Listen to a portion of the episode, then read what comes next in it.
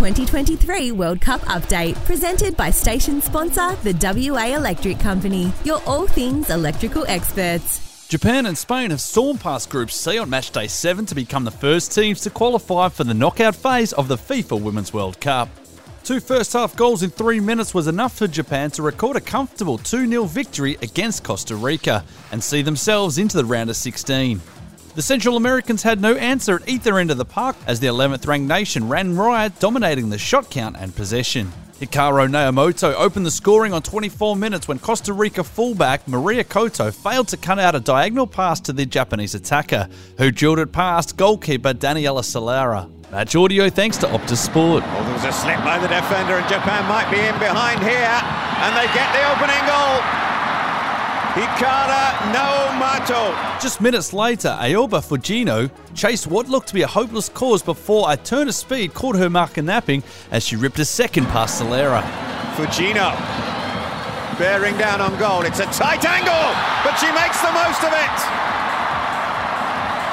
And Japan score twice in quick succession. The win sees Japan march on to the knockouts, while for Costa Rica, their final match will be all about pride.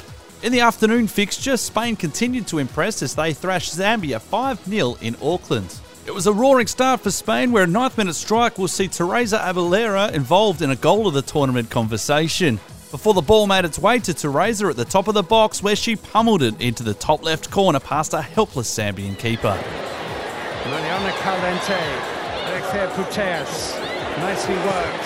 Abelleira it would be the easiest of finishes just minutes later when Alexia Putellas caught the Zambian defence napping as she found the head of Jennifer Hermoso at the back post, who headed home just a metre out. A 2 0 lead at half time, and Spain wasn't stopping there, adding another three in the second half to throw down the challenge to their rivals.